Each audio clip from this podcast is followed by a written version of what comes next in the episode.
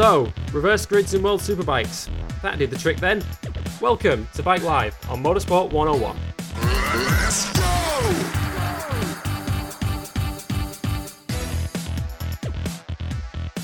And welcome everybody to episode 3 of Bike Live here on Motorsport 101 as we get closer and closer to the Moto GP season getting underway. Our season preview comes next week, but on this show, we will look back on the final preseason test in Qatar as Maverick Vinales' domination of the winter was complete as he topped 4 out of 4 pre-season tests. We'll talk about all the stories coming from that test, including what the hell that was on the front of the Ducati and so much more. But we'll also be here to talk World Superbikes as Jonathan Rea crushed the opposition again, making a complete mockery of the reverse grid rules with another pole and two more victories, and how Chaz Davies appeared to have learned his lesson, but maybe he hasn't, as he crashed in race two. So much to talk about from the two races in in uh, Thailand, as well as another crackers World Supersport race, which was taken uh, or which saw another first-time winner in the form of Federico Caricasulo, but that doesn't even tell you the half of it of what happened in World Supersport. Um, inside note on this week's show, as I welcome uh, Andre Harrison once again. Welcome, Dre.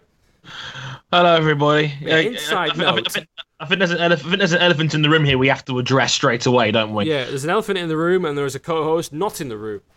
Um, and um, yeah, so um, this is going to be a bit of an interesting show for you because we're almost we're obviously this, as you listen to this, this is a recorded podcast, but Yes. there is an element of live to this. If we hear from Rebecca James during this show, um, we're going to straight up call her up. Um, and get her on. and get her on this podcast. Um, so um, yeah, that's a bit of an interesting tease to see if she turns up. Will Rebecca James appear um, over the next two hours? We shall wait and see. Um, because we desperately want to get her back on the show. If you, if We do. Bex, please come back. we miss you We miss you. Yeah. Um, just, just, just see the look on Dre's face on Twitter when he heard you were coming on. You, had to bring, you had to bring this up. He was so you? excited. Yeah. Welcome to the uh, internet's latest meme, Andre Harrison. Um. Uh, just to uh, mark your card for all the different ways you can get in touch with us, you can find us on our website, motorsport101.net. Uh, on Twitter, we're at motorsport underscore 101. If you want to follow us personally on Twitter, I'm at Lewis Sotheby23, Dre is Harrison101HD, and Bex, it's at Beck underscore J93. Um, other than that, you can find us on Facebook, facebook.com forward slash motorsport 101. We're on YouTube, youtube.com forward slash motorsport 101, uh, where you can find the weekly highlights from the shows. Um, and if you want to back us financially, if you like us that much, you can back us on Patreon by heading to patreon.com forward slash motorsport 101, uh, where your, your contribution will earn you many, many cool perks, including early access to this and indeed Motorsport 101, which are both weekly from here on in for the rest Yep. of the motorsport season. Um, and next week is a huge week for us, Dre, on Motorsport 101 because the MotoGP and Formula One seasons are right around the corner. Yeah, it's, it's season preview week next week, so inevitably we're going to have about 16 hours worth of podcasts for you. And it's worth one extra note. If you enjoyed my highly excited face, we added Yeah. a new Patreon goal next month. We get to $100 a month total um, Patreon backing support. I promised I would do one show a week. Um, so if you liked my highly excited face, you can see more of it if you back us financially. I thought you, Just- just- I thought, I thought you were going to put that on a T-shirt. Um, but that that would have been so that's that's worth hundred dollars alone.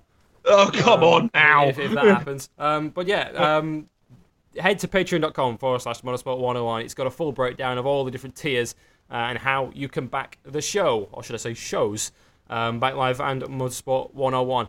Um, we're having fun here, but unfortunately, we have to start with some very, very sad news in the motorsport world. Uh, since we were last with you uh, here on Bike Live, um, Dre, the motorsport world lost one of its giants. It lost John Surtees, um, the only man in history to win the Formula One and Grand Prix motorcycle racing world championships.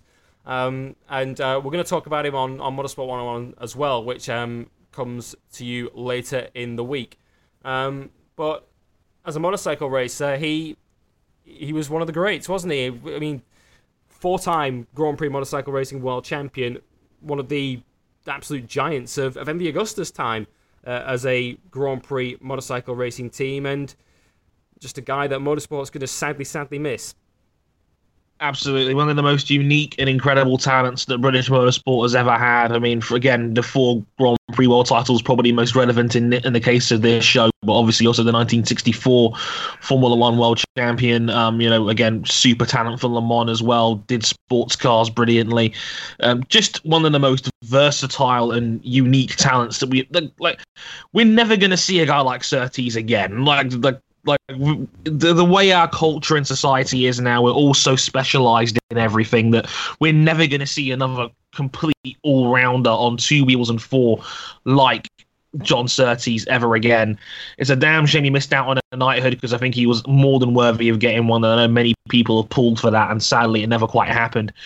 Um, maybe posthumously he'll get a knighthood, who knows? But um, in, in any case, um, an, in, an incredible pioneer of motorsport and an icon that um, that we're, ne- we're not going to forget. And um, from all the reports I've ever read from friends of the show and from people that I've been around, a truly, truly nice man as well. And um, shout out to friend of the show, Tom Brooks, who mentioned, I spoke to him about this as well and mentioned how what, what a delightful guy he was to be around. And um, again, he's done tremendous work for charity as well of the Henry Surtees Foundation in honor of his son.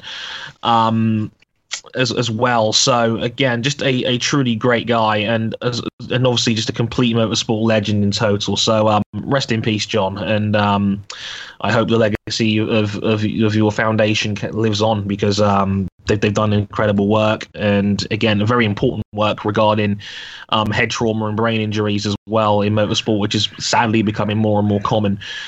But um, in any case, a, a, total legend, and, and I know that word gets thrown around a lot these days in, in sporting context, but that's exactly what John Surtees was, is, and always will be. Yeah, and that's, that's one kind of nice thing from it all is through the, the Henry Surtees Foundation, his legacy and the legacy, obviously, of his son, who also lost his life um, in motorsport, uh, will continue to live on, and and uh, we would encourage you all. Uh, if you possibly can, please donate to the Henry Surtees Foundation. It does some fantastic work, um, not just in motorsport, but just in, in the wider public sphere. Um, here's so, here's what I'm going to do, Son. By the way, just sorry to cut you, but here's what I'm going to do. For every play that Motorsport 101 gets on SoundCloud next week, so that'll be the week of the 23rd, I want to say. What, what, what day is it today? Today's the 15th we record this. Let's. So today is Wednesday. So, so yeah, the week, the week of the 20th. So the, from the week of the 20th to the 27th, for every play we get on the podcast, I'll donate five pence to the Henry Surtees Foundation. So that uh, that's my way of giving a little something back to um to to, to the Henry Surtees Foundation. Again, we, we, I've, I've personally raised money for it before, and it's an incredible foundation, and um and again a very important one because as as a sports fan, like head traumas and brain injuries is something that is still such an untapped world and it, it, needs research. It absolutely needs research because we've we've had some some horrible horrible accidents, some very big near misses like Danilo Petrucci last year, mm. which could have been so much worse than what it was, given he was clearly concussed but allowed to continue.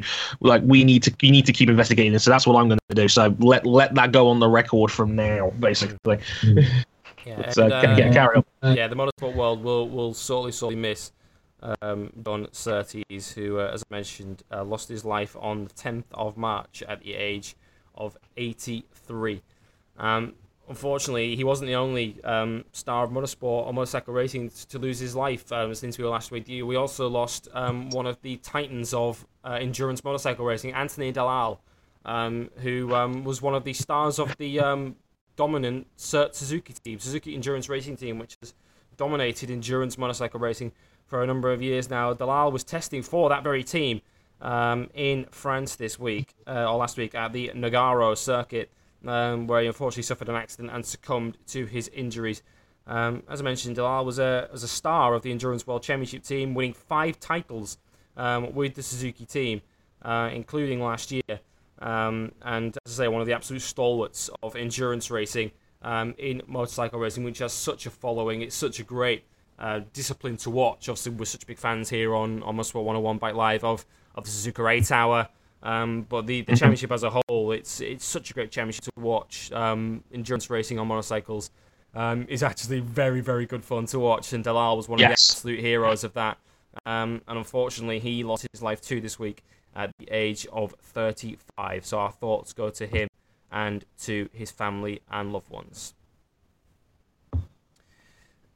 Uh, right, let's talk motorcycle racing then. If we uh, if we could try and move on, obviously it's a very very sad week for motorcycle racing. Well, let's try and uh, entertain you and put some smiles on some faces by talking World Superbikes. Uh, Dre, and no one will have a bigger smile on their face this week than Jonathan Rea, who, uh, yeah, he, he he told us, didn't he, over the winter how good a winter he had.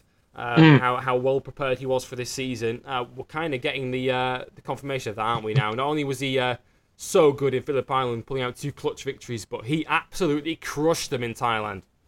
Beat him down. Um, yeah, there's there's no other way of describing it. Really, that was that was Jonathan Rea at his, his, his apocalyptic best. And again, when when he when everything clicks for Jonathan Rea, he's unbeatable. Like there is no more unbeatable force, I think, in the entirety of two wheeled motorsport racing. Um, he, he was dominant, and you, you could tell from practice that this was going to be a good weekend for him. The race simulations he was running in practice and the consistency that he was putting out. Like the man was a full metronome out there. It was ridiculous. Laps after laps and like within a tenth of each other. And then he was getting faster towards the end of his stint. Like he, he broke the practice lap record in free practice one.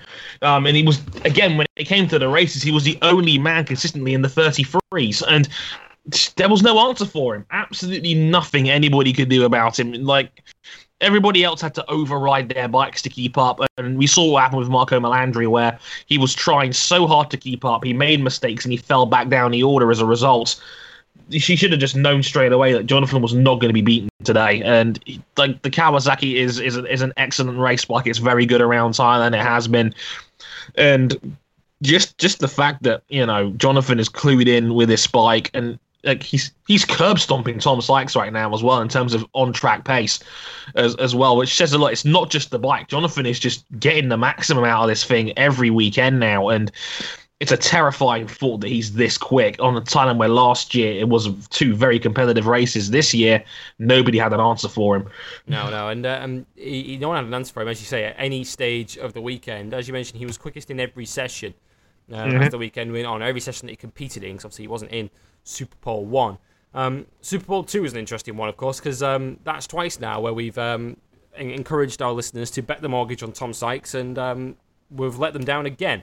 Um, Sorry. mitigating circumstances this time, though, in um, the bizarre scenario for a world championship in motorsport to uh, have some of its tyres damaged in transit, the qualifying tyres, which were damaged in transit on their way to Buriram. so the replacements were, were flown in. They got stuck at customs. Uh, so, so um, basically, they had to withdraw the qualifying tyre from the allocation, which meant that Tom Sykes is uh, the chief weapon in his arsenal for the weekend was taken out of play. Yes, you, are not mad about that at all, are you, son? Not even slightly, no. Um, but uh, but yeah, so uh, he still managed to qualify second to his credit, uh, Tom Sykes. But um, but Jonathan Rea, um, by dint of the fact that they were qualifying on effectively soft race tyres, um, which uh, Jonathan Rea was phenomenally quick on um, saw him take pole position. Um, ahead of his teammates. So a second Kawasaki 1 2. In fact, the top three on the grid, the front row was identical to Phillip Island, uh, with Marco yep. Melandri in third place. Chaz Davies qualifying on the second row again. Um, and uh, my uh, sort of tongue in cheek prediction on the season preview that Chaz Davies may not start on a front row all year is starting to look even more true than I realised. Because um, that's yeah. two rounds down. He still hasn't started on a front row of the grid all year. He's only been on the second and the third row uh, in the first four rounds, first four races uh, of the season. Um, into race one then, and uh, Jonathan Rea pretty much did what we all feared he would, Dre. Because in Phillip Island, he knew that he couldn't get away. No one could get away, so there was no point trying to go out and do a time attack at the front. Um, so Jonathan Rea didn't even try to do that. He basically admitted to himself that he was going to be in a pack race and, and raced accordingly.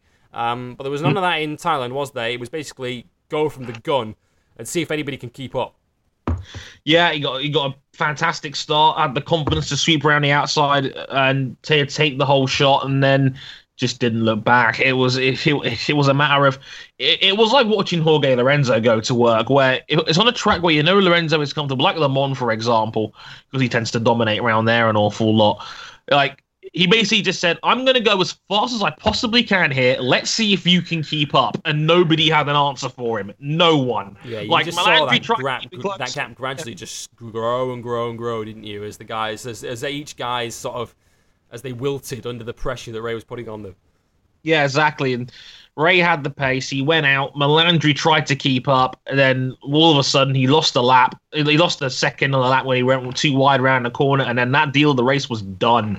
Uh, it- like it was over right there and then. And yeah, Jonathan would go on to win by a handful of seconds, and again made it look very, very easy. Um, just, just brilliant stuff from Jonathan. Again, just th- th- his, his his pace, his race pace was just out of this world uh, compared to everybody else, and the fact again, only man in the 33s, broke the lap record in the process. Um, just just ridiculous stuff from Jonathan Rea. No one had an answer for him. And again, like I said, everybody else had to override to try and keep up. And when you're overriding, you're going to make mistakes. And that's what Melandri did on two separate occasions this weekend. Yeah, just looking at the race one result from from the weekend, and, Jonathan Rea won that opening race by uh, six point two seconds um, from Chaz Davies. That's a Chaz Davies level of dominance that we saw in that first race from Jonathan Rea, and that's six point two seconds in a twenty lap race. Um, so uh, yeah, uh, he was just that dominant uh, over the course of race one. Um, race two was slightly different in that it was it was red flagged early on. We'll we'll cover these sort of stories um, in a bit. Um, but first, we saw Chaz Davies trying to go after Melandri, who by dint of Sykes' last corner pass on him, which we'll come back to later on, um, that put Melandri on race two pole ahead of the two Yamahas. So Chaz Right. Davies tried to go with his teammate. Uh, Jonathan Rea, likewise, having gone from ninth to fourth in one corner. Um, God's off, sake. off the start line. Um, yeah, that comes back to what I said at the top of the show about these reverse grid rules really making a difference uh, in World Superbikes this year. Um, but uh, but yeah, so so Rea and Chaz get to the front. They they're with Melandri. Chaz, uh, John Tom Sykes actually to his credit, he also uh, managed to make his way through the pack a little better this time uh, than he had in Phillip Island. So they're up with Melandri.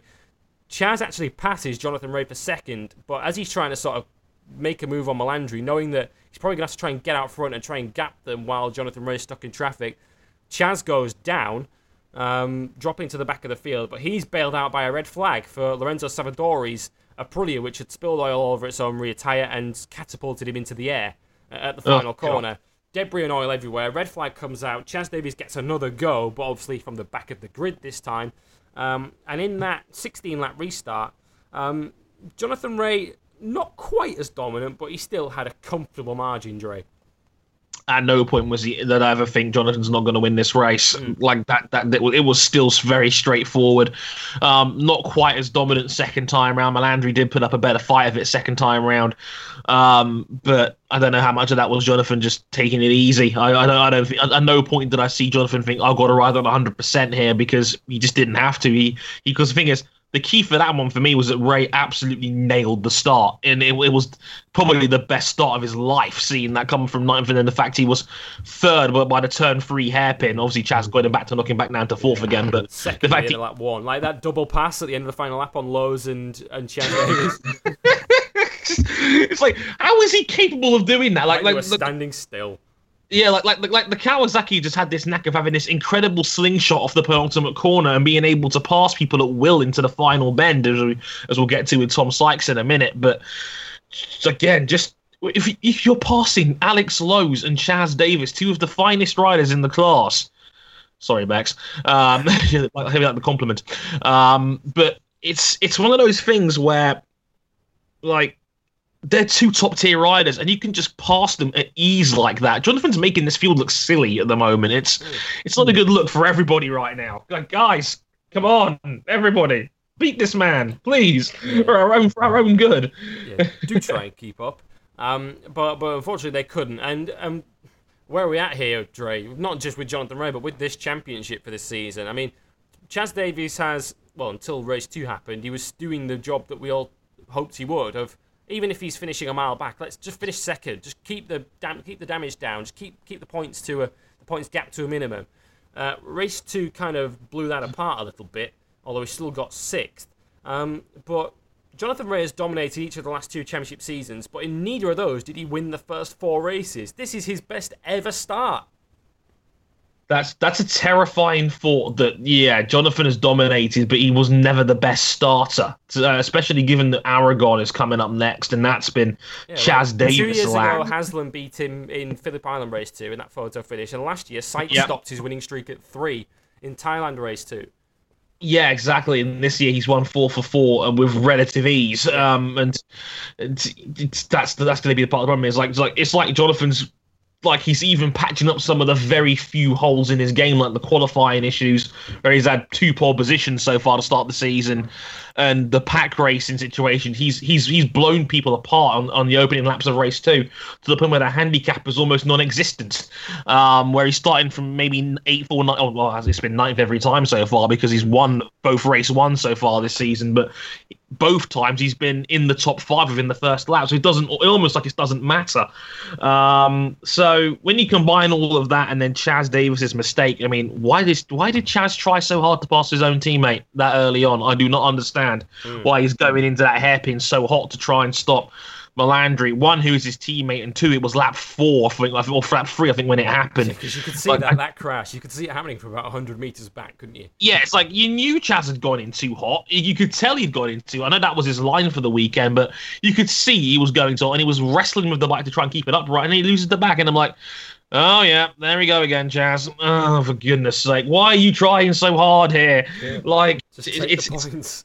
Just take the points, my my man. Take the points. Like no one's going to kill you for finishing third here. I mean, so far Chaz has done a, a very good job of taking said points. I mean, he had three second places going in to race two in Thailand, and now he's he's lost out 15 points to Jonathan Rea.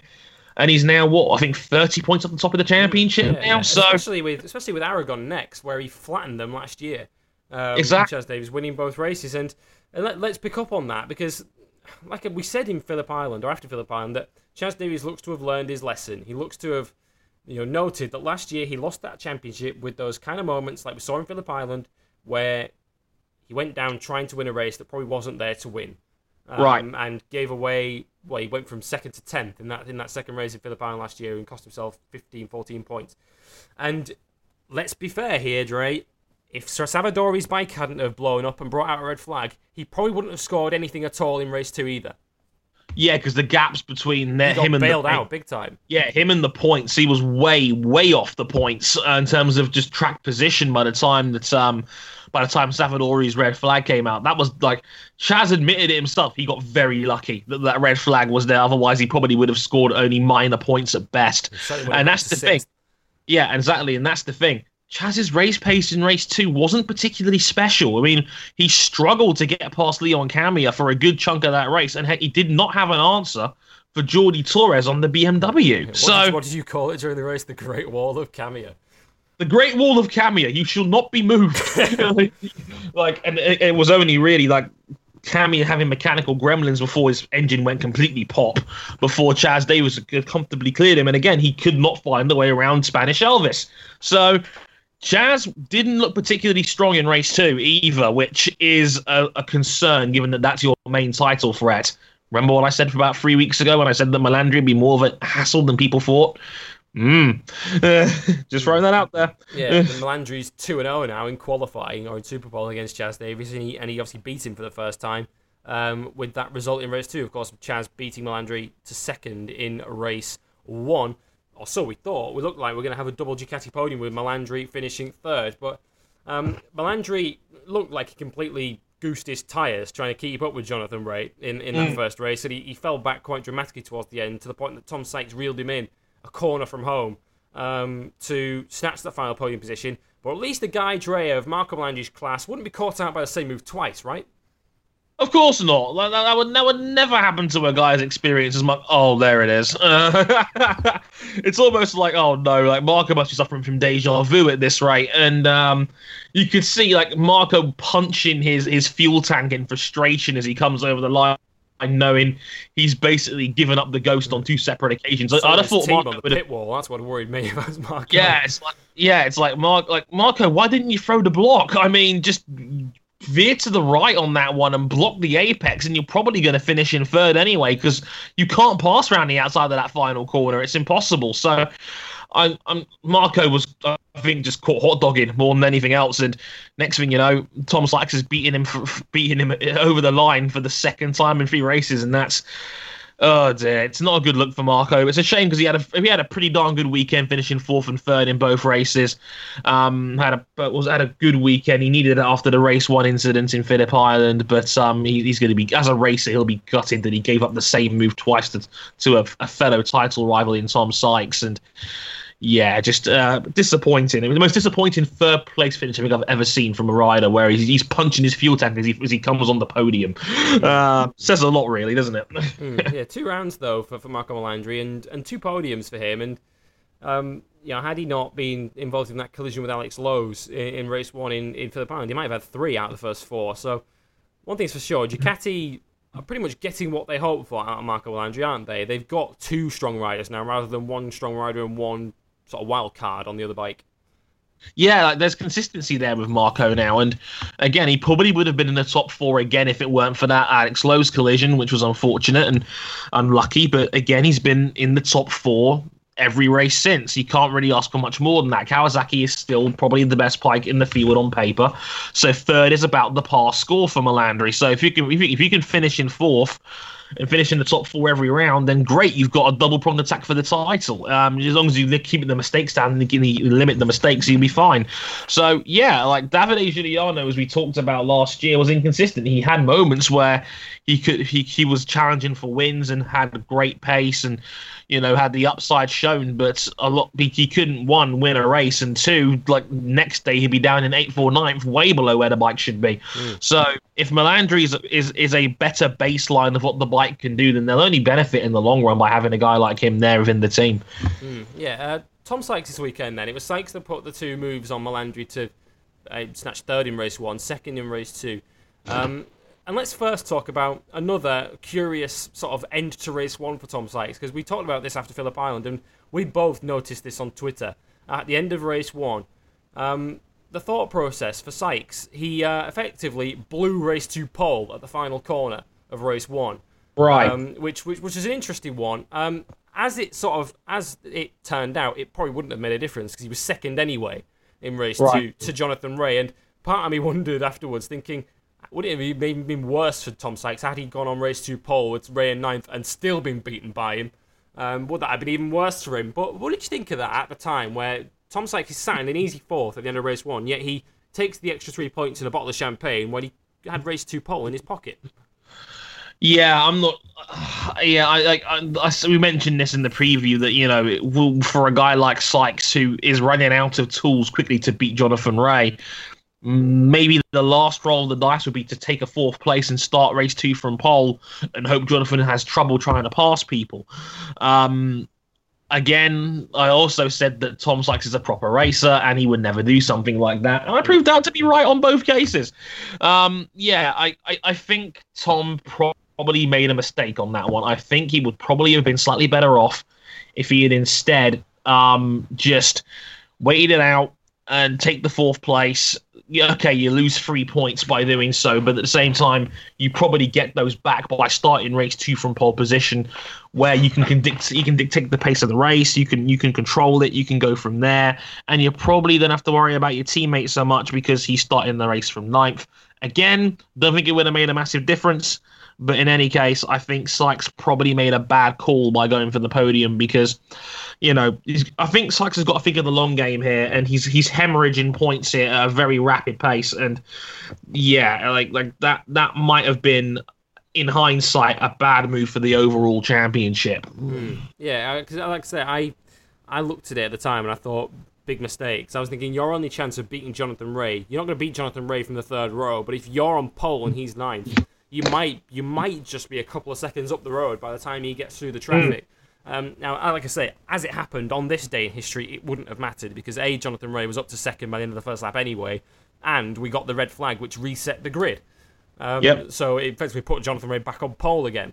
Um, because he was leading when the red flag came out. So it probably wouldn't have made a difference to him in, in, in this weekend. But I was just surprised at the time that Sykes, uh, he's clearly just thinking of podiums. He's thinking of, you know, getting everything you can out of every race rather than thinking of race two, which, which like I say, I was sat there thinking just take take race two pole. You, you're going to be on race two pole with two Yamahas next to you that clearly aren't a threat. As good as they've been, they're not going to beat you um, in, race two, uh, and they might just play a spoiler for you in that second race. But but looking at his, his weekend in a whole and his season so far, he's third in the points. Is Tom Sykes, and he's already got quite a, a gap to make up um, to his teammate Jonathan Rea, which of course is kind of similar story to the first two years.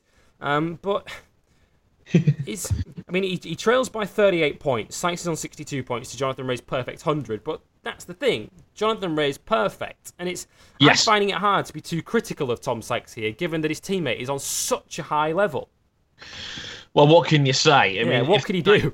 What can you like if if if the guy in front of you was won all four races, minimum you're going to be 20 points back. And Sykes if you take Jonathan Rea out of the equation here, has done a pretty solid job so far. He's he's he's he's gotten a couple of results over Chaz Davies, and he's on he's, he's finished on the podium twice in, in the season so far. And you know he's doing a good job for the team. And again, it's just a situation where if Jonathan is that good, anything less than perfect is going to get shown up to be like two or three times worse than it is on paper because Jonathan has literally not put a foot wrong so far this season. And yeah, I mean, again, Sykes is. Is this going to be a new role for Sykes as being like the backup guy now, like like the cleanup man, like Dani Pedrosa is? Maybe I don't know, but I don't think I don't think Sykes would ever want to admit that in public that, that Jonathan is just is just kicking his butt in right now. But it's that might be the in, impromptu, inadvertent new role for Tom Sykes as the cleanup man because at the moment Jonathan Rea is looking he's outclassing him. There's no other way of describing it, and that's a shame.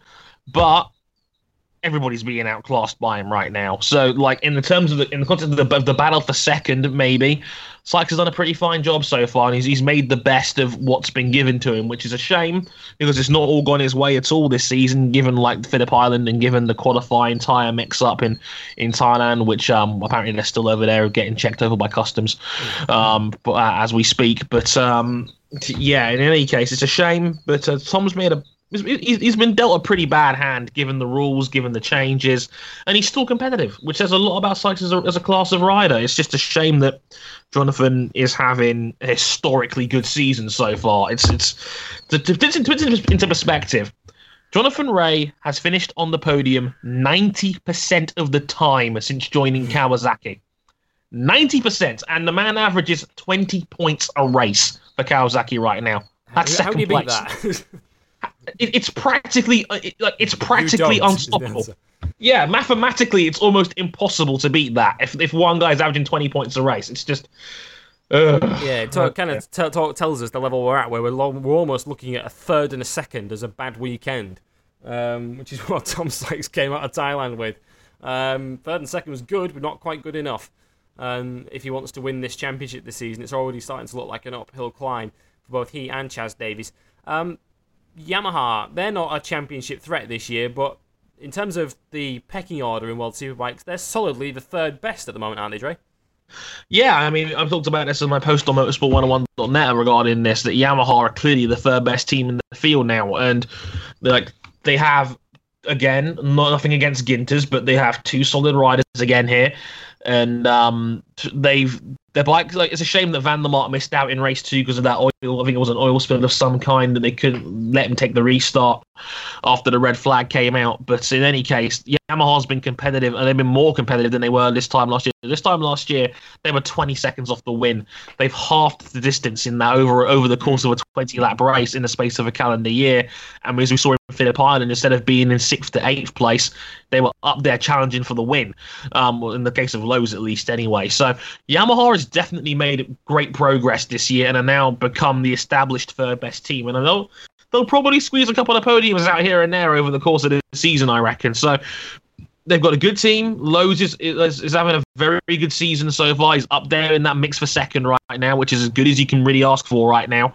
Um, so yeah, like the Yamaha have, have never really gone very far wrong so far at all. I mean, again, reliability could be a little bit of work there with Van der Mark and the in, in the in his engine issues there, but they've got a good package there, and they've definitely made, I'd argue, the most the most progress of any bike in the field this year. So that's when Yamaha need to be making gains, and luckily they are. Hmm, they are, and um, Yeah, I, I think yeah, I think they've done a tremendous job, and I think their their bikes at a spot now where, as you say, they were ten seconds off the win, and that's ten seconds off Jonathan Rea, who was uh, Yes. quite a class above the rest of them. So take him out of the play, they were sort of three four seconds off Chaz Davies and Tom Sykes, um, which which is terrific for them. I think they're at the point now where they might just pinch a win somewhere if one of their riders has an inspired day. Van der Mark, Assen. Um, yeah, yes. like I, I think they're just about good enough when we get to there that Van der Mark might just be in the argument somewhere um, in in those races because that's another of those races where, uh, to quote Tom Sykes, we'll have a love train at the front of the race. Um, Oh, yeah. We're not going to have a, a sort of Jonathan Rea runaway and hide job uh, at Assen, so I can't wait till we get to there because I think Van der Mark's going to be right in the shake up there. I'd probably say the same for Alex Lowe's at Donington as well, but then Tom Sykes exists, so that probably won't happen. Um, but they, I think they're at a point now where if one of their riders has a special race, they might just nick a result. And and they've they've twice now had front rows, haven't they, in race two? And, and Yes. Phillip Island came close. Like Alex Lowe's came close to translating that into a win or into a podium. Couldn't quite do it. Um, Thailand, of course, was a very very different story because we had the red flag which reset the grid um, and undid all that. Um, but as far as Alex Lowe's is concerned, Dre, um, this is the part of the show, of course, where we really wish Bex were here. Um, But uh, Van der Mark beat him for the first time in Thailand Race 1. But if we look at Lowe's season so far, um, he's gone fourth, fourth, sixth, fourth. Um, which, as, as thing as starts go, you can't really ask for much more for him than that. Yeah, on the third best bike in the field, that's a very good. That's a very good run of form so far. And again, like again, like, like Sykes, you can't really ask for much more than that in the context of the bike and where you are in the field right now. So yeah, Lowe's has had a very very good start to the season. You know, three top six, four top six finishes, and three out of the four races so far in the top four. It's a lot like Van. Mark this time last year when he was on the Honda, where the best of the rest guy was Van der Mark on the Honda, and right hmm. now Lowe's is the best of the rest of the guys that are on the Kawasaki and the and the Ducatis right now. Like right now, Lowe's is is up there fighting with the best of them right now. So if he keeps racking up the points, he could surprise a few people at this rate. And I think, like you said, with the race two rules, with with those situations where Yamaha are getting those front row starts in race two, one of these days, like Lowe's is going to have a day where he can win because his pace is that good. So I think it will happen. It could happen at some point in this year for sure. Maybe somewhere like Assen, maybe somewhere like Jerez, that that could definitely come into play. Um, so yeah, like there's, there's a lot there's a lot to be happy about in that Yamaha camp, if you ask me. Yeah, because as Yeah, good as as good as that first lap was for Jonathan Rea, and as phenomenal as that was to get through the pack of that first lap, I, I, I- I struggle to think that that's going to happen everywhere. Surely, surely somewhere it's going to be a little trickier for Jonathan Rea to pick his way through. Surely, all it'll take is one of these race twos is for Jonathan Rea to have a bad start, um, which he ironically had in race one in Phillip Island, where he dropped back through the field uh, on the first lap. All it takes is for that to happen on a, a race two for Jonathan Rea, and he ends up sort of 12th or 13th on lap one, and that's about it. He's not going to get back through from there. Um, Right. So I think I think if Yamaha keep putting themselves in that position, keep putting themselves in position to have that front row for race two, I think it's going to pay off eventually. It's going to get them a result somewhere uh, if they keep taking their chances, and they they're clearly putting themselves in that position on a regular basis now with the third best bike. Um, Difficult to really argue who the fourth best bike is, but Jordi Torres made a decent argument for this weekend that it might well be the BM. Yeah, like BMW just have this knack right now where okay, they're- they're not factory supporting their bikes, which is which is a real shame, but because they have a very good team there. Markus Reiterberger and Jordi Torres are doing the Lord's work on that than BMW. sum of its parts, that team. A- absolutely, and given what they've got around them, Torres and Reiterberger are talented dudes, that's for sure. And Torres, again, he just has this knack of putting out some really great results every now and again. And that fifth place in race two was a superb result for BMW, hmm. holding off the, the Chaz Davies on a factory Ducati bike for pretty much the entire second half of the race. Superb job from Torres, and yeah, BMW, they might be the fourth best bike in the field right now with the Althea team, when, uh, which given again that's a satellite team with no factory support from BMW themselves. That's an absolutely outstanding job from from Torres and Reiterberger, and definitely one to keep an eye on. Yeah, really well keep an eye on. And, and Reiterberger, I didn't realise how young he was. He's only 23. Um, is Reiterberger, which i- in World Superbike terms 23 is, is very young.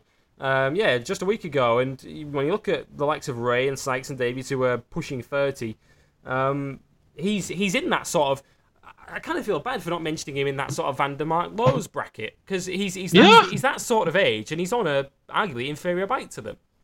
Yeah, he's on a far worse bike in terms of pure performance than anything Lowe's had last the last couple of years. You know, so yeah, like I didn't realize Reiterberger is you know still only, turned 23 last Perhaps week. not quite as consistent, but on his day he's just as quick. Yeah, on his day, he's absolutely a top a top eight level guy. Absolutely, no question. So, yeah, they've got they've got a lot to look forward to in that BMW camera. It kind of just begs me, but BMW, why can't you factory support these bikes? I don't think it would be that expensive. And you know, I'll take as a good unit, and you you've got two talented and a very marketable Jordi Torres on your team. One of the few people that, one of the few guys that people actually care about in World Superbikes, given how funny he is. Like you, you've you've you've got talent there. You've got something in that unit there. So why not invest in that? You've you've got something. You know, absolutely. So it's a shame, but um, it all it can do is just keep producing these great results, and who knows what could happen one day. Yeah, Althea have won championships in this thing. They took Carlos Checa to a world title in, Yeah. in World Superbikes. They they know what they're doing. Um, Absolutely, they're a good and, team. and given that they are squeezing every last drop out of that BMW at the moment and doing a terrific job with it, and continuing to show us up for our preseason prediction that they may fall back. Because that's Yeah, two, that's two, wrong. round- two rounds out of two now, where they've got both riders straight into Super Pole two, um, and had which not many teams could say they've done that. Um, and not only done that, because you know, Yamaha have done that. Van der Mark had to go through P1 in, in, in Phillip Island. And yeah, they're doing a terrific job. Honda are getting there, I suppose. Nicky Hayden taking their best result so far with the new Fireblade, seventh place um, in race one, which doesn't sound particularly great, Dre, but it's baby steps for this team, isn't it? In the context of, of of Honda's struggles and the Ten Kate's struggles this this season, that was a superb weekend for Nicky Progress. Hayden. Like, uh, genuine progress made there. I mean, I know Hayden was running roughly in that sort of ballpark before the race one crash in Australia. But Honda are mixing up with where they need to be. That zone of BMW, Yamaha, you know, like Leon Camier's MV. That's the kind of area they need to be getting to, and that you got to start from there because that's kind of where they were last year. So yeah, for Hayden to finish to get two top ten finishes on that Honda, which again is still in a, in a, in a developmental period, they still are, you know, not where they want or need to be right now. They'll take it. I think that's a very there was there was a lot of patted backs in that Honda garage after after that result. So yeah, they've they've, they've clearly made some progress. They're, they're only going to get better as time goes on. So Hayden's given them a nice little shot in the arm with that. Was a very very solid result. Stefan on the Stefan on the other hand, uh, Yeah, Bradl, who's um, yeah, we can't even talk, talk about him as being the best German, can we? Uh, Now we just praise Reiterberger, but yeah, Bradl's Bradl's having a tough time of it, unfortunately, um, in World Superbikes at the moment. Um, I don't think it's quite the uh, the project he thought he'd signed up for uh, when he joined Honda. No. Um, but he's, he's probably going to have to be a bit patient with that one. Um, we, we can't move on from World Superbikes without talking about the Great Wall of Camier. Um, Yes. And, and, and yet again, I mean, um, his haircut doesn't particularly impress many. Um, with that sort of headband that he has in, he's as uh, as What is that? as James Whitham, I think it was, who said at the weekend, he's looking more and more Italian by the weekend um, within that Italian MV Agusta team. Um, but while that's not particularly impressive, his riding continues to impress us. Yeah, absolutely. And again, like I know Shaky was a little bit down on him on the on the punditry, saying there's no baseline for it. But let's just take it for what it is. We all know MV is a very small factory. We all know that they they only have the budget for one bike, and they're not going to be able to keep up with Yamaha's. Kawasaki, Ducati, etc. So for Camier again to be mixing it up in, in the top ten on that And MV, he, and he lost Friday again. Yeah, no, practically no running on Friday either. Um, and again, he's just gone out there, ridden the nuts off it, and got in the top ten. I mean, he's doing an excellent job. It's just a shame the engine blew up in race two because, again, he was he was running in seventh place on, on in that race as well. And again, it just popped out on him, which is a shame because.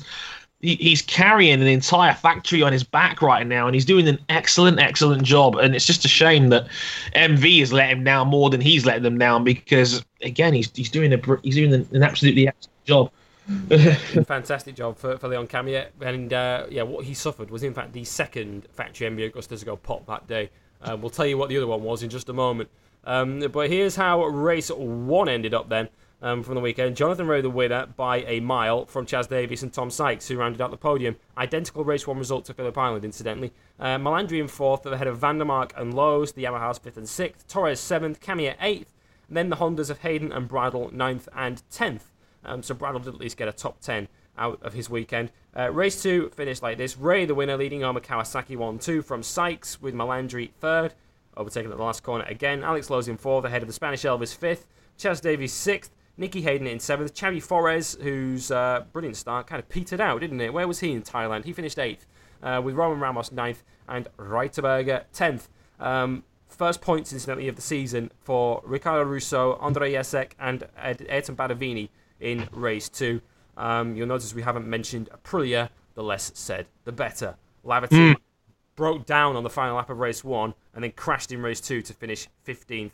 They are bottom of the Manufacturers' Championship, which we'll get to in just a second. First, though, the Riders' Championship. Jonathan Rea leads it with a perfect 100, 30 clear of Chaz Davies in second. Tom Sykes is in eight points further back in third. Then comes Lowe's in fourth.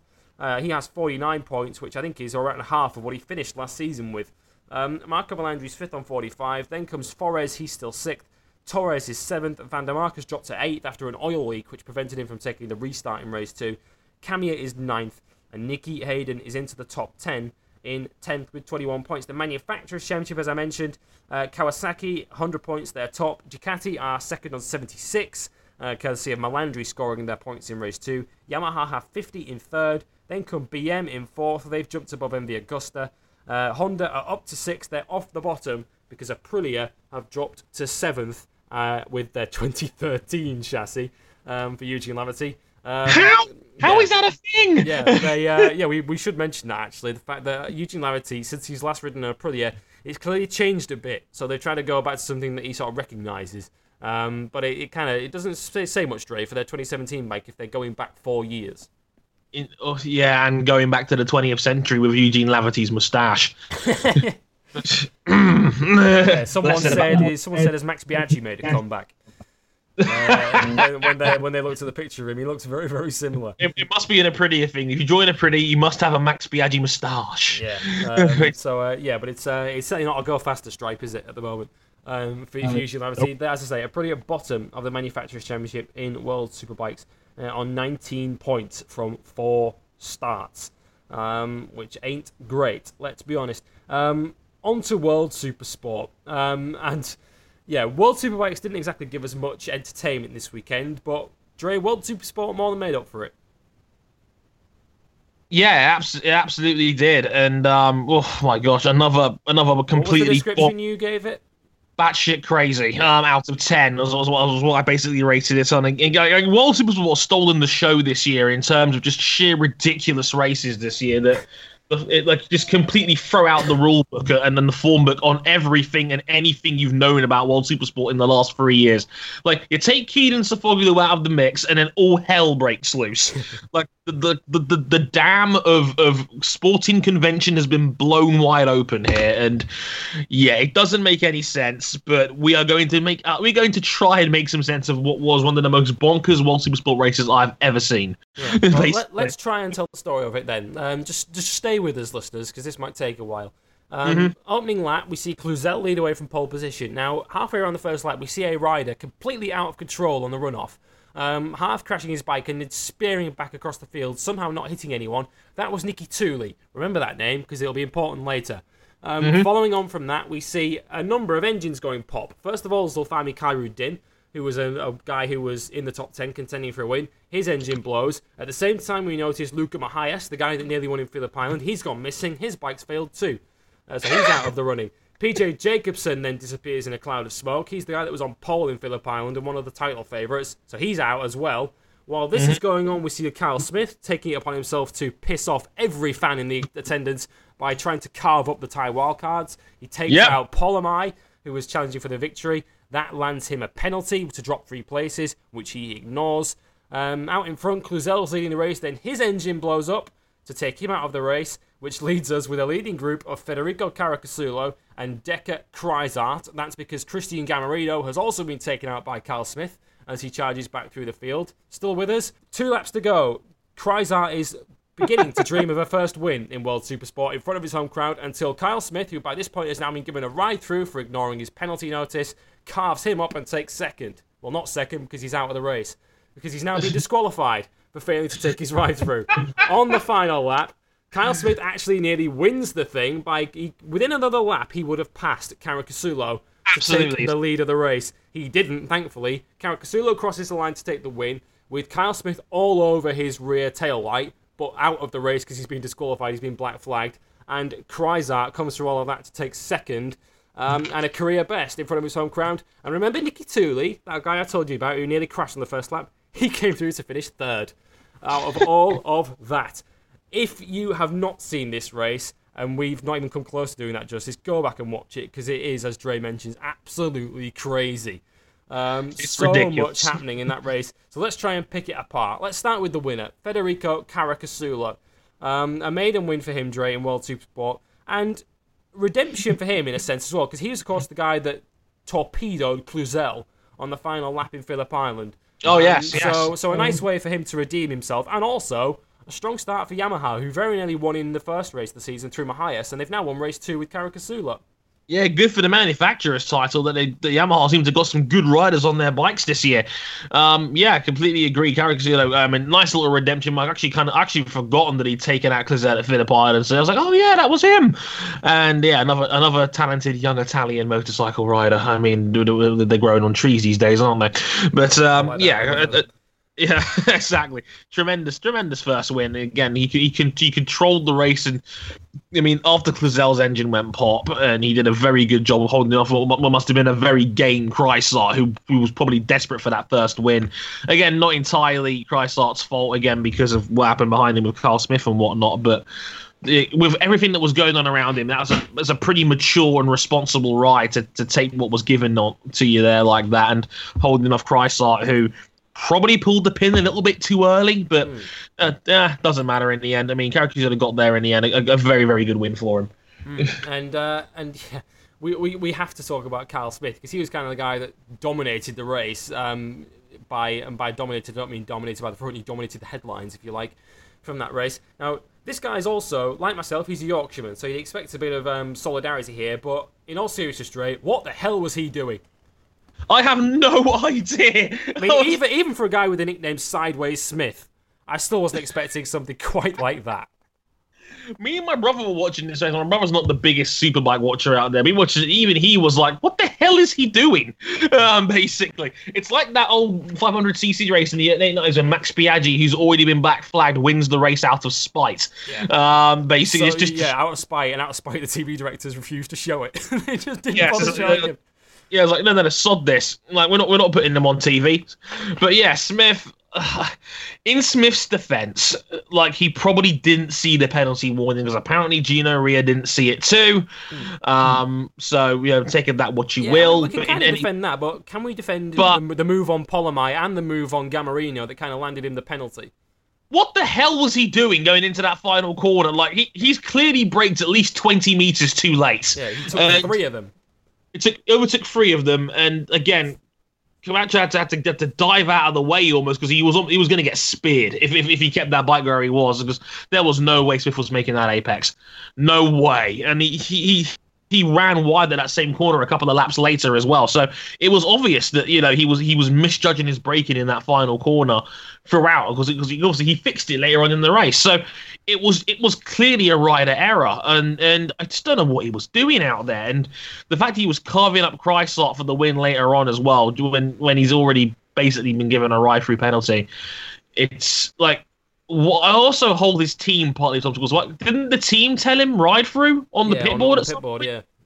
like so uh, it, it was smith just so into the race that he, he just didn't read the pit board at all over the course of that race i don't know Hmm. but it's just what a bizarre behavioral trait from carl smith on that one it just didn't really make any sense to me Yeah, because as you say, you can you can almost forgive the the not seeing the black flag or the ride through because Gino Rea did the same thing. Um, he was given a ride through for fa- for basically for failing to start at the back of the grid because he, he arrived on the grid behind the safety car um, because he'd had a problem at the start of the formation lap and had to sort of restart his bike. Um, so you can almost forgive that.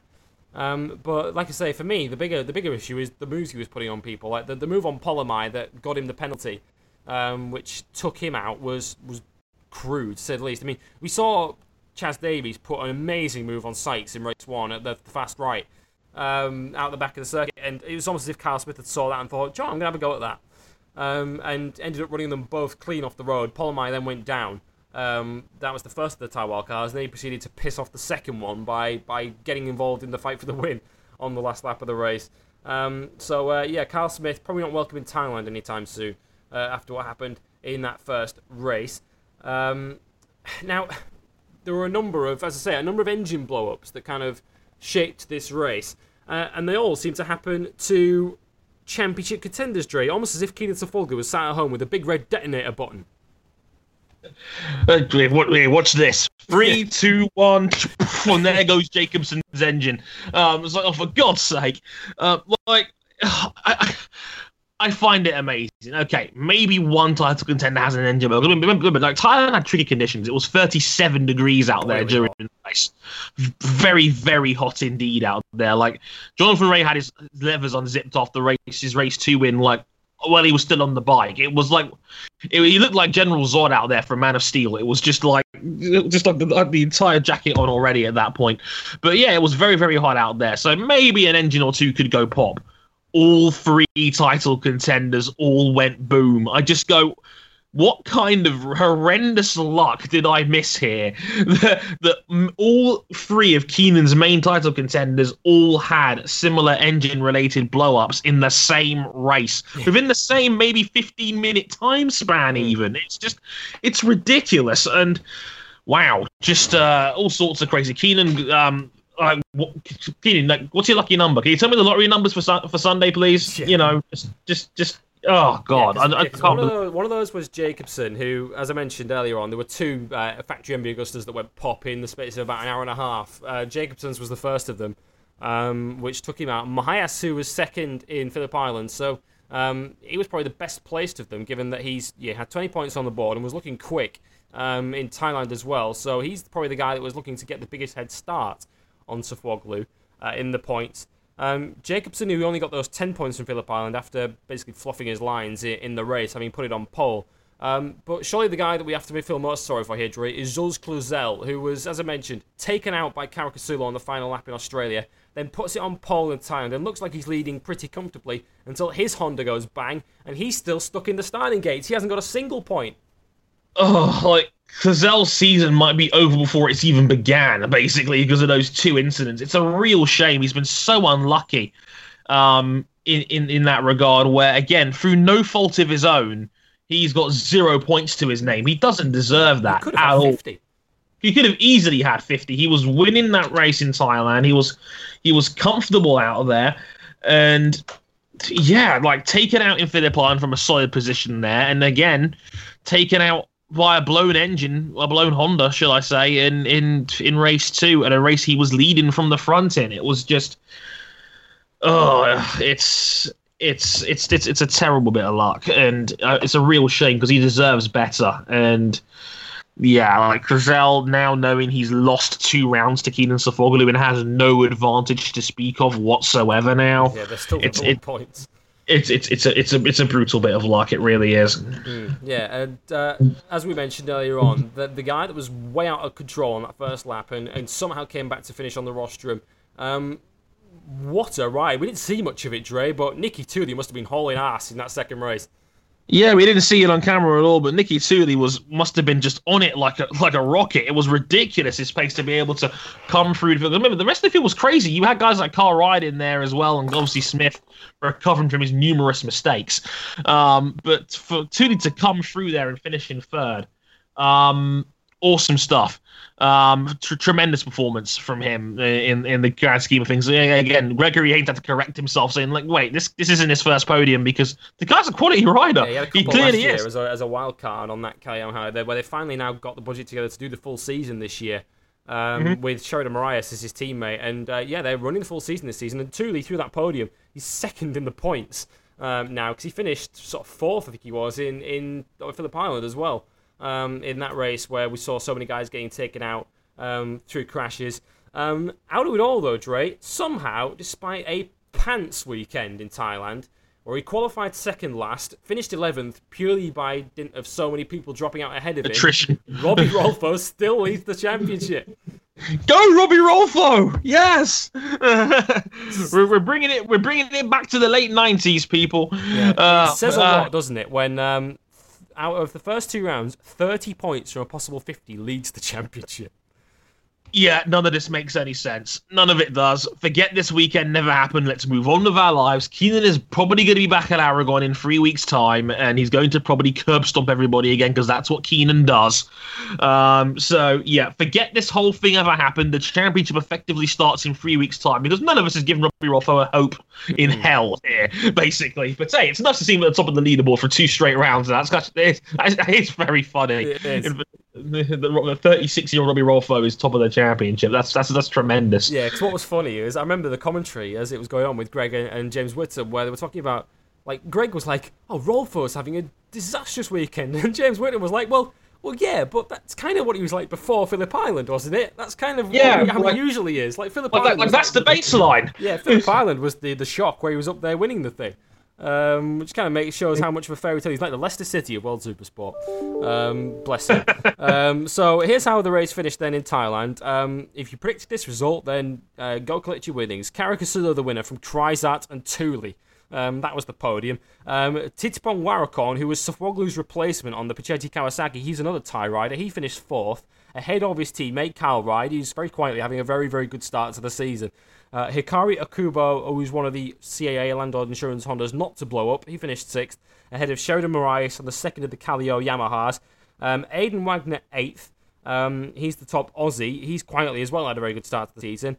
Um, ahead of Watanabe, the Japanese, in ninth, and Robin Mulhauser, who uh, of course crashed out of that first race in Australia. He got tenth. Um, Robbie Rolfo, as I mentioned, eleventh, ahead of Lachlan Epis, Nacho Calero, Davide Pizzoli, and for the second race in a row, we didn't have enough finishers to round out the points. Oh, Uh, only 14 finishers um, in the second World. Supersport race again, which means the championship looks like this. Rolfo leads it remarkably, 30 points. Tuuli second, three points behind him. Then comes Caricasulo, who's up to third on 25. Uh, Kyle Ryde is fourth on 24, so he's just six off the lead. Uh, Kraisart is fifth on 20. Then come Morais on sixth, he's also on 20. Aidan Wagner, the Aussie, is seventh on 17, ahead of his fellow countryman Anthony West, who bought a one way ticket to Thailand in the hope that he'd find a bike, but he couldn't, so he didn't race. Uh, he's eighth on 16. Then comes Watanabe on 15. Sheridan Morais completes the top 10 on 14 points. Um, of the championship contenders, um, Jacobsen is 13th on 10. Cluzel still has none, same as Sofuoglu, who is likely to be back in Aragon and only has a 30 point handicap um, to overcome, and that's up against Robbie Rolfo, so he'll probably have that back in two races. Um, It's been Probably- quite the probably. start in World Supersport. Next round of the championship, then, uh, which I cannot wait for, is in Aragon in two and a half weeks' time, when we'll also see the debut of the Super Sport 300 class, uh, as, well, as well as the return of the Stock Thousands as well. Um, so plenty to look forward to when World Super Sport returns and Superbikes in a couple of weeks' time.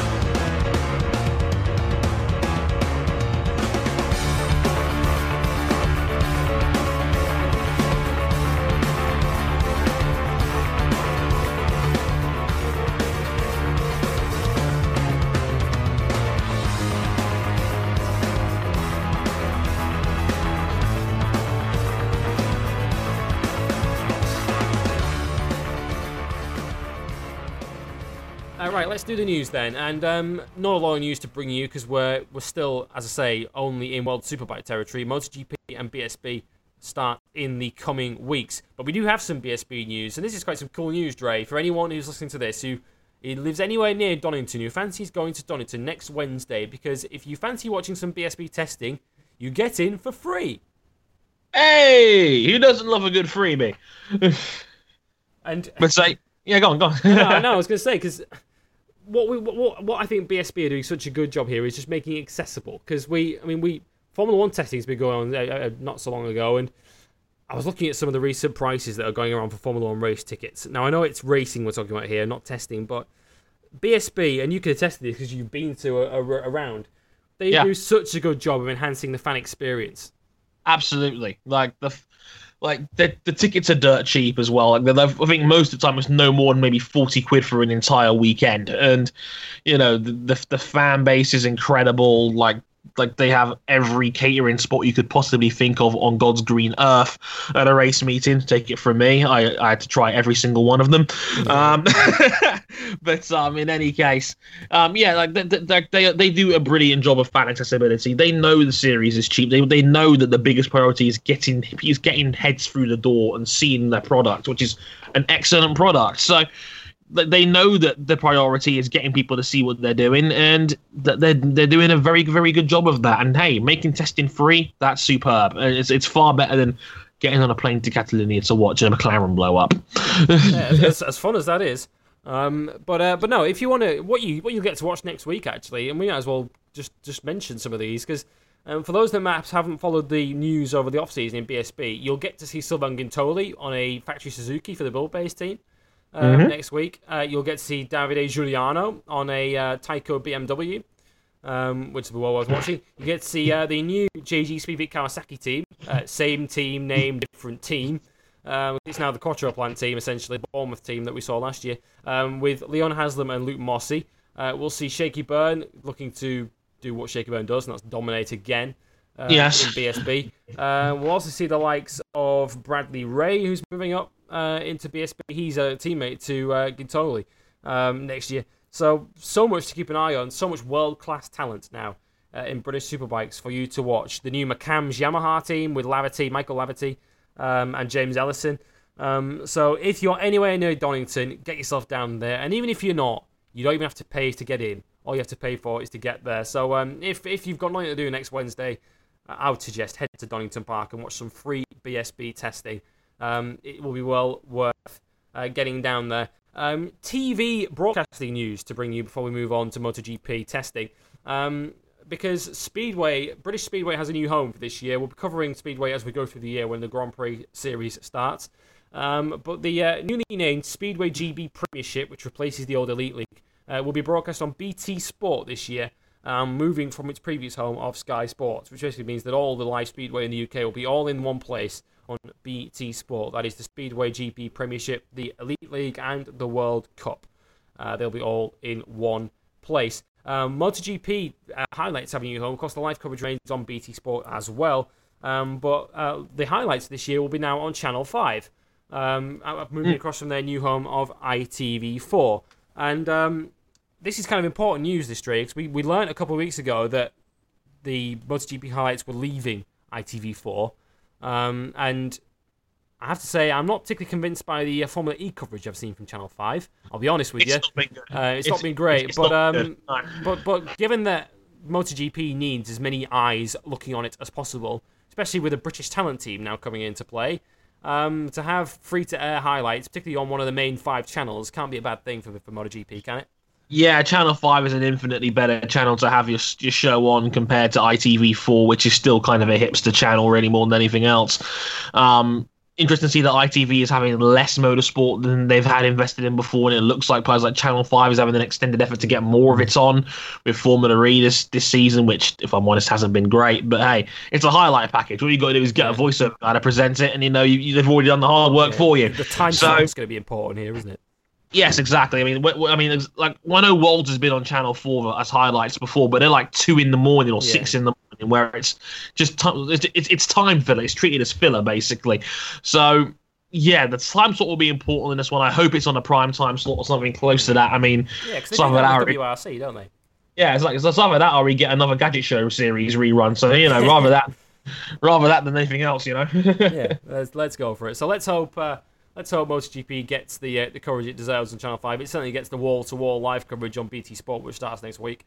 Um, mm-hmm. And we're going to cover that next because we're going to talk testing because the final pre season test took place in Qatar last week, and we will cover that in just a moment.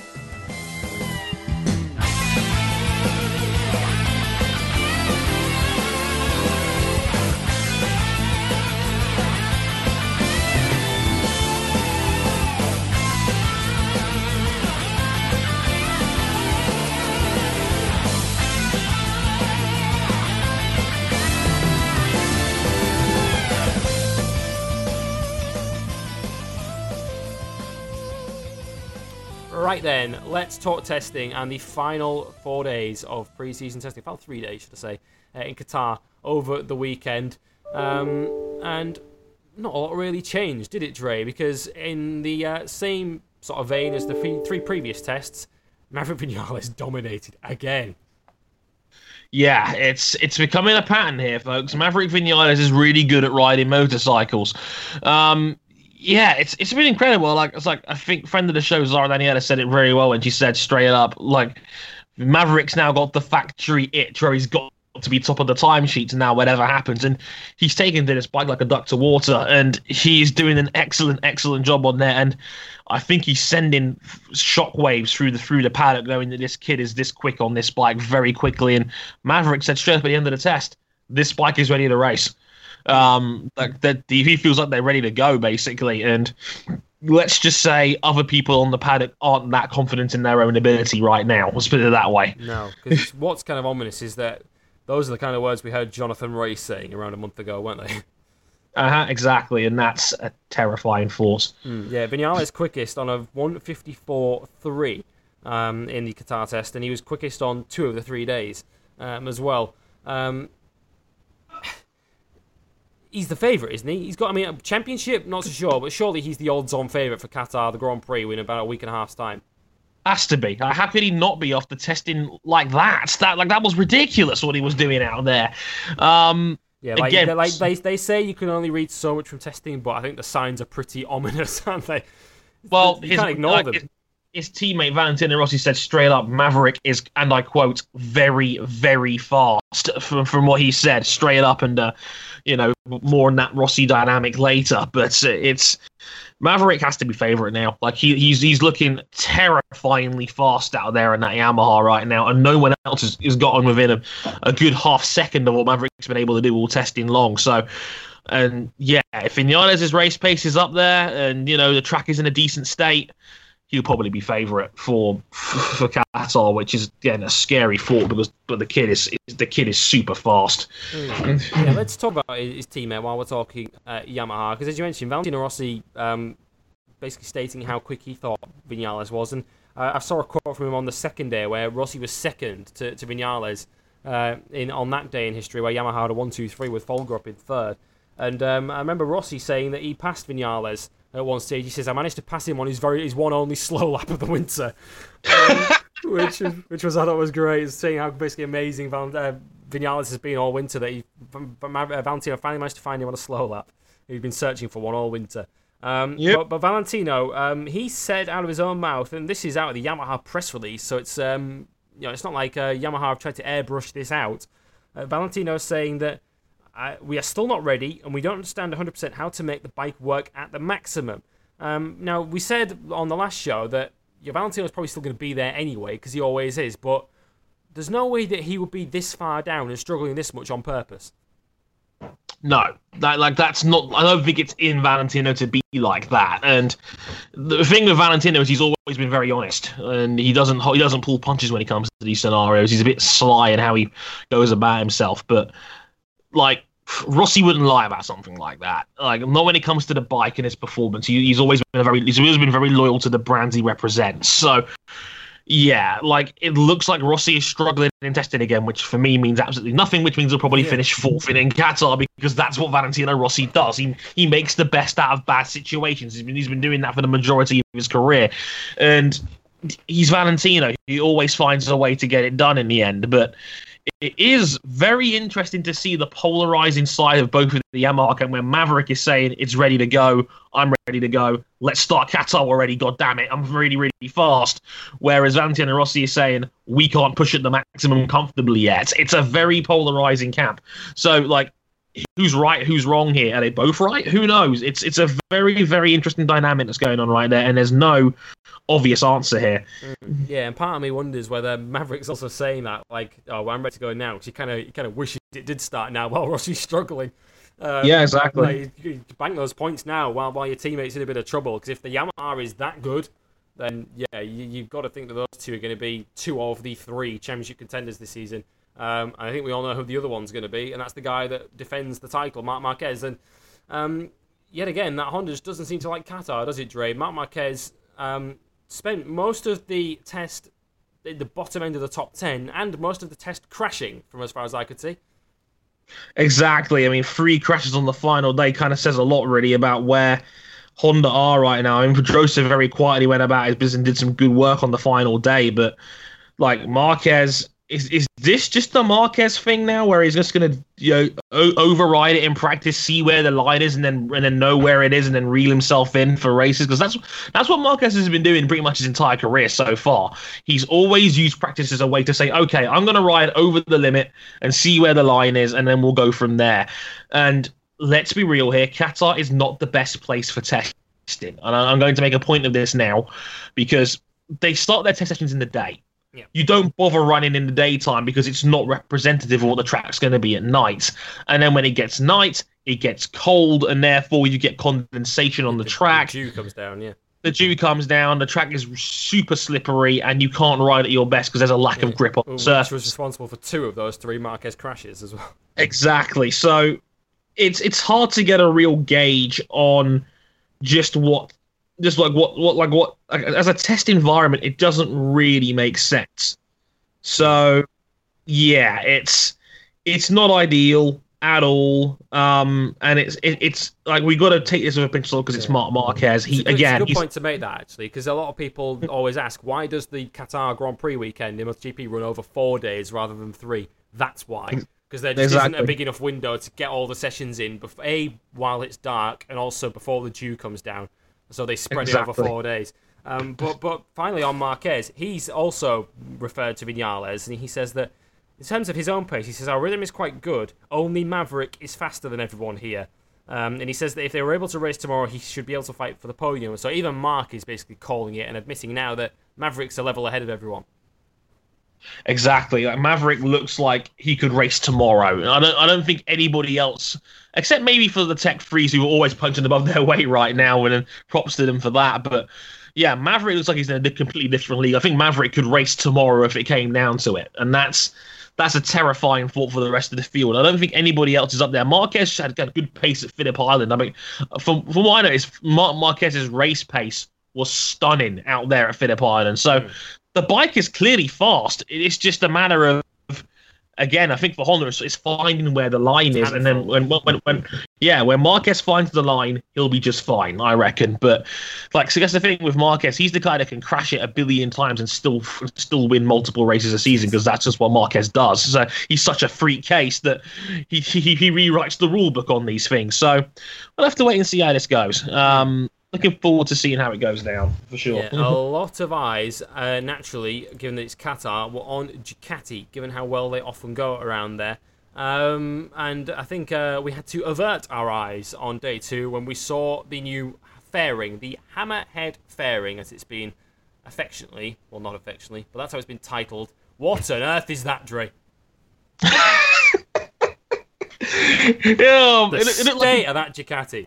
It's a gopher. It's it's it's a gopher with two pieces of popcorn in its mouth. It's it's it's brilliant. And I said to, Oh, I said to. One of our one of our loyal listeners, the Rainmeister on Twitter. I said, Yes. that, that's how I thought the Ducati often looked last year when Iannone had finished with it.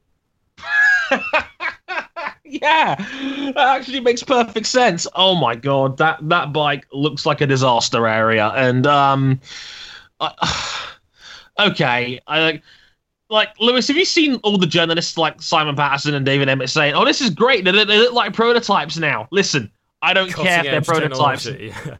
Like, listen, I don't care if they're prototypes or not. L- listen, ugly is ugly, no matter what the purpose is. Like, if it wins races, great, awesome. Yeah, I mean, can, I, I- I would have one question like for these guys, who I respect greatly because they're, they're as good as good the, the brightest and best brains in motorcycle racing journalism. But would they have looked at those uh, appendages on the front of Formula One noses a couple of years ago and looked at that and gone, "Hey, that's prototype technology." No, they wouldn't. They'd have said, "Oh, this car is ugly. Bring back the 2007 cars and the V10s." Um, yeah, you're absolutely right. I mean, sure, okay, it might help them win a few extra rounds. Great, awesome, fantastic. It doesn't mean I have to say they look pretty. They- they're like that's they, they can be mutually exclusive things, you know, guys. Like you don't have to say like. I people I was speaking to again, friend of the show, Frank Allchamps, about this, and she said straight up, that, you know, oh, I'd rather a team be daring. Great, awesome. If they win races, great. Well, if they don't, what are you going to tell me then? Oh, well, at least they tried. No, no, no, no, no, no, no. Listen, They can be as fast as, as they want. It doesn't mean they have to look nice. And fine, that's great. If it wins races, no one's going to care. But at the same time, it doesn't mean I have to actively say, oh, it looks great because it's a prototype part. No, it's ugly as sin. Uh, like, yeah, because because. Honda debuted, it didn't look quite like the Ducati, which, like I say, looks like a bit like a hammerhead. It Looks like a hammerhead that's been hammered in Batman! the head. Um, yeah, it does. Um, and, and Honda debuted their own sort of um, aero fairing on the front of their bike, and that wasn't particularly great either. Um, is this getting out of hand? This, uh, I mean, I, I know they had to do something with regulations because they didn't want um, bikes that looked like the Ducati last year, where um, it just had it had it was sprouting wings at places where it already had wings. Um, and it was getting to the point where it was dangerous, where if that bike crashes into someone, it's going to slice their leg open. Um, Yeah. and they they they've tried to get around that with with this kind of fairing, which, if anything, looks even worse. I guess, as they say in F1, if it if it if if it wins, it will always look beautiful. But at the same time, I think this is getting a little bit out of hand. It's Like, almost I- another example of the teams being a step ahead of the rule makers here, doesn't it?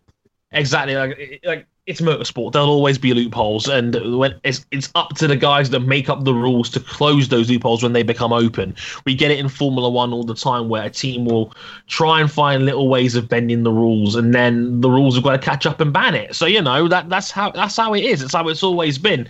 So the loophole is now that you can have we can have these wings as long as they're a part of the chassis overall, and now we've got bloated Ducati cheeks, Batman's on, on Hondas, and like the the the curvy Yamaha with slits down them in, in the inside of it. It's a it's a weird dynamic, and yes, great, great for the PR Yeah, companies. the get Yamaha slightly more subtle with it.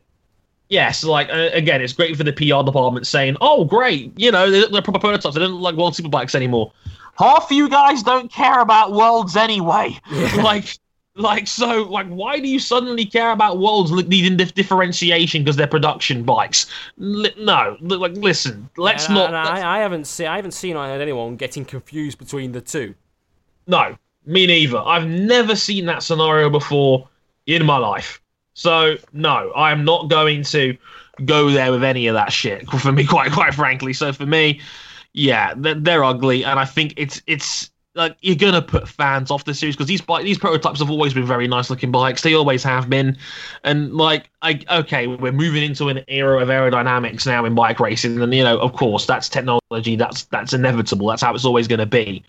But it's not like in Formula One where you can make three seconds up with a bigger with a bit of error and making bigger tires. It's not like that in bike racing. It's a different dynamic entirely. Um, but for me, I, I, I think it's I think it's silly. I think it's silly, and no like no one has ever watched MotoGP and said, you know what this needs more aerodynamics. we need we need more downforce on these bikes, you guys. Uh, no one has said this ever in the history of GP motorcycle racing. So let's let let, let let's let's cut this crap out already, guys. I mean, seriously, enough. yeah, and um, there's still no guarantee, by the way, that Ducati are actually going to race this. Um, that's that's I guess that's one point we should make. because they tested it um, on day two with Dovizioso uh, in Qatar, and you know there's no guarantee that, that that's the bike that will actually race in the opening round. Much likewise with the Honda, so they may actually run with the bike that we've already been seeing so far in testing. But it was interesting where I, I remember reading on Twitter that everyone was expecting something radical to appear on the Ducati at some stage, and I was like, there it is, there it is. Um, that's what we were fearing. Um, so yeah, Yep. time will time will tell whether Ducati raced that. But I mean, one thing we could probably guarantee, Dre, and I think we already knew this before the test took place, but it confirmed it that Losail is one of those circuits where we can expect Ducati to be very much in the fight for victory, can't we? Yeah, absolutely. Lorenzo was very fast indeed, and you know, Four in the top six. four in the top six. Redding was up there on the GP16. Lorenzo has always been good around Qatar. Yeah, Bautista as well. I mean, Ducati is half the field. They're bound to get somebody in there, right? So, you know, in, any case, yeah, they look very, very fast indeed. Um, yeah, I can't wait to see how it how it turns out and seeing where exactly where Lorenzo fits in on a, on a, and and Dovi because Dovi again has been up there as well, absolutely all the time in Yeah, in Qatar. second. Yeah, very nearly won it last year and the year before. Um, so yeah, it was a tenth away in 2015. So yeah, without question, um, I'm really looking forward to seeing how they fit into play because again, Qatar has a habit of being a bit of an equalizer. Um, so yeah, I can't wait. I can't wait for two weeks' time in the opening round. Yeah, I don't think we, any of us can. Ducati's impressive showing in Qatar. Well, I say impressive. It's kind of what we've come to expect now from them uh, around there. Um, had, came with a few fall guys because one thing that I noticed, straight from the test in, Losail was that the Suzuki's and the Aprilias were a lot lower down than they had been previously in the winter. Iannone Rins, Aleix Espargaro, and Sam Lowes, although that one's more expected given that he's a rookie um, on largely 2016 parts for most of the winter. They were all outside the top 10. Um, so are we to take from that that that's more a, a byproduct of the Ducatis being quicker than normal, or a Suzuki and Aprilia finding a circuit that doesn't necessarily suit them quite so much? Yes, um, is a short answer for that one. Um, yeah, I, I, I'm, I'm not sure on this one yet, to be honest with you. Um, Suzuki have not been were quick there with Vinales last year, weren't they in, in Qatar? Yeah, think, did they? Didn't they finish sixth there yeah, with him last row, year? I think as well. From yeah, front front row in qualifying as well. So they've been fast, but again, I think the field has gotten faster. Definitely. Hmm. Like, like Ducati have completely now phased out the 14.1s and 2s out of MotoGP now. Everyone's on at least a 15, and that was the bike that pushed Ducati up the field a little bit further. So, by the looks of it, the field in general will be a lot quicker this year. The satellite bikes will be better. The Tech 3 guys are going to have last year's championship you know level Yamaha in on in their system as well. So the satellites are all going to be faster by default. Once they get their heads around these new bikes, they're all going to be up there, despite the disjointed nature of some guys being on 17s like Petrucci, some guys on 16s like Redding and Bautista, and some guys on 15s like like Baz and Karel Abraham. So once once it all shakes out, we'll see how it we'll see how it goes down. But I think on paper the field should be faster. yeah, absolutely, and yet again, you mentioned them there. Yet again, the guys that perhaps many of us thought would suffer um, through all of the strong factory teams that we have are not struggling. That's Folger and Zarco and the Tech 3 Yamahas, who, um, if you look back at last year, it was Tech 3, particularly through Bradley Smith, that really suffered by dint of the Suzuki's being so strong, by dint of uh, the factory, uh, factory and satellite Ducati's being so strong. Um, but Folger and Zarco look like they're quick enough to rise above it all. Yeah, absolutely. I mean, like I think Jonas and Jonas, day one. Yeah, I think Folger and Zarco have been the biggest surprise in all of testing. I think that like Folger has adapted so quickly to MotoGP by the looks of it.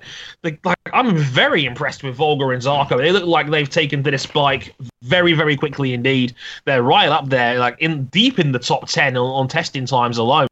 Like Tech 3 could be on a on a like a mini resurgence here by the looks of it. With because we, we, let's be real, they've fallen down the order because Yamaha's given them less and less to play with basically as time has gone on, and Poulter, Spagger, and Smith kind of suffered for it. But if they have a really good bike underneath them this year and they adapt to it quickly, Zarco and, and Folger could be in the top six easily. Like, there's no reason why they couldn't because Ducati struggling a lot on these circuits. So, yeah, I mean, I've been very impressed with Tech 3. and They've got two very, very good riders there with, with Folger. And if Folger, if you all know Folger's like, he's got a ridiculous upside to him. Well, on his day, he's as good as anyone. And Zarco is Mr. Consistency. So, they've got a very very good team there and if if the yamaha tech 3 satellite package is any good they'll be in the top eight for sure no question and what's interesting i mean we, we, we won't look ahead too much because we'll do that on next week's season preview but if you look at how strong the field is now and the fact that these guys are surprising us you've got to think you look at some of the big names now who are going to get a bloody nose in in the early stages of the season the likes of perhaps rossi or pedrosa or lorenzo um, or Dovizioso or you know someone's going to finish eighth, and it might well be one of these very, very big names. Absolutely. Like, like, there's no hmm. like look at Phillip Island for example, where he had like the top six in within five seconds of each other. That could easily be someone like Lorenzo on a bad day, or someone you know again on a Suzuki or a Yamaha or. Or, or a, a top tier Ducati like a Petrucci, for example. Yeah, there's no reason why they can sit down the order on a bad day because like by default and by design with Dorna, they've decided to try and bring the field together with, with, standardized electronics and now them supporting the satellite teams by bailing out the bike costs. So mm. on on paper, they're designing the, the field to be closer and closer together. So we might see that come to fruition this year for sure. Mm. Yeah, the fact that the field is so close together has kind of come at a cost for one team, and that's the new team uh, to MotoGP, and that's KTM, who found themselves at the bottom of the field uh, in Qatar. And they're they're kind of the victims in a sense, Dre, of how competitive and how close MotoGP is now. Because to their in, immense credit, KTM, around one of the longest circuits of the season, one that really tests the bikes, they were only two seconds off the pace of Maverick Vinales. But unfortunately, these days, two seconds off means last place.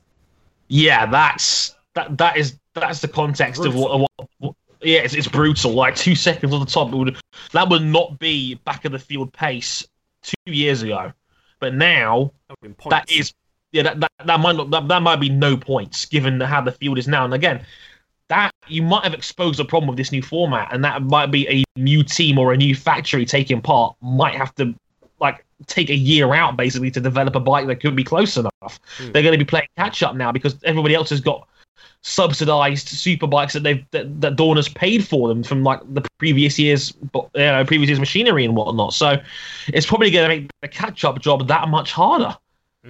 Yeah, it is. And and you look at the times from their two riders, who we've said so many times, haven't we, that how evenly matched they often are.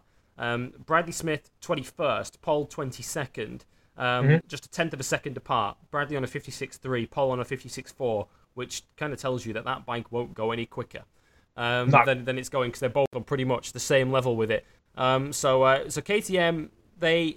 Uh, Bradley Smith was very honest, where he said that they they're in touch with a couple of guys, those guys being Lowes and Rabat, um, but they need another half second to be in with that midfield group, that group that are fighting for points. Um, because, because 1.2 seconds covers the top 18. Um, Come on, and then it's another six tenths back to Sam Lowes, Rabat, Smith, and Espargaro, and Kallio was there as that's well. on test- the test. Here's the full rundown of how it finished in Qatar. Vinales quickest at 154.3. That was 700 clear of Dovizioso in second. Then came Pedrosa, Lorenzo, Bautista, and Redding completing the top six. Folger seventh, first of the Tech 3s, ahead of Crutchlow in eighth. Um, we're still within half second of the lead time here, by the way, uh, in eighth. Zarco ninth, and Marc Marquez was 10th, 0.6 off. Rossi 11th. Uh, then came Iannone, Abraham, Rins in 14th, Aleix Espargaro 15th, 1.1 off. Then came Miller and Baz and Petrucci 1.2 off in 18th. Then comes Sam Lowes in 19th, Tito Rabat 20th. He was back from injury, of course, in Qatar. Bradley Smith, Pol Espargaro, and Mika Kallio on the three KTMs because Kallio was their test rider 21st to 23rd, uh, all in the 156s, um, which a couple of years ago would have been a very, very fast time around Qatar, but it ain't anymore. Unfortunately, you've got to be in the 54s if you want to be on pole position, um, which is where Maverick Vinales probably will be uh, in a week and a half's time, where we hope to see the return of Hector Barbera as well, who of course missed this test through injury. Um, that just about does it for this week's edition of Bike Live Dre. Uh, and as we mentioned earlier on, our next show next week will be season preview time. But before that, Motorsport 101 returns a little bit later this week. Tell us what's coming up. Tell us what's coming up. Um, oh god, you, you put me on the spot, here, haven't you, son of me? You're recording it later today. Yeah, we are going to today. We'll probably be talking about IndyCar in St. Petersburg, more from more from testing in the F1 car launches, and we'll be bringing back the mailbag as well. So your questions will be on there as well. But uh, a lot to take away from IndyCar in St. Petersburg. Sebastian Bourdais going from last to first to win in classic Sebastian Bourdais champ car fashion. Um, Honda looking like that may actually be better than Chevrolet this year, which is very interesting indeed. That seven of the top ten were Honda finishes, and all the other usual calamitous fan base hijinks, and me getting mocked over my fantasy team because, of course, that's what we do around here these days. Motorsport One, that'll be out later this week for sure. Yeah, yeah. You thought your fantasy team was going to get mocked, but I think uh, your, your meme might let you off the hook there, Dre. Um, so, so, so you may, you may, you may, stop. you may be all right uh, on that one. Um, as I say, next week we'll be back, and like I say, what a huge week this is for us next week, Dre. Two season previews to come next week. Formula One season preview on Motorsport 101 next week, but also here on Bike Live. Um, we may struggle to keep this one down time wise because we have Yes. MotoGP, Moto 2, and Moto 3 to preview. Absolutely, it's going to be absolutely bands live. There's, so much to talk about in all three classes.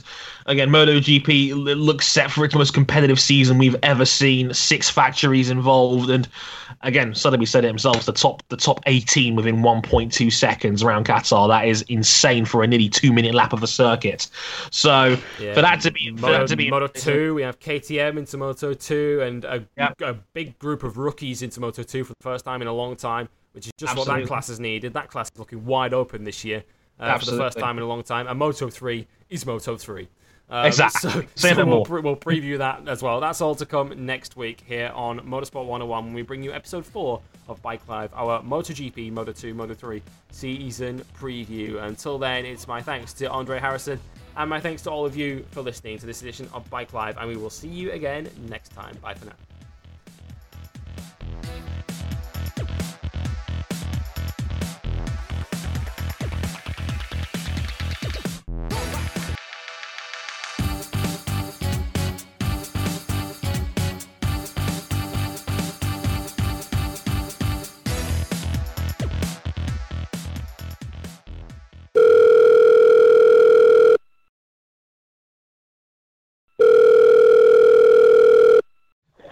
I'm really sorry that uh, I couldn't be on the show again, even though I promised the guys, and they're probably going to kick my ass the next time they see me.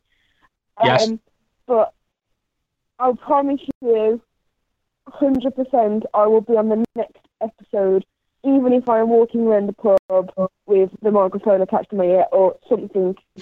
Life is not going to get in the way of being on the next episode of Bike Live. I promise you that.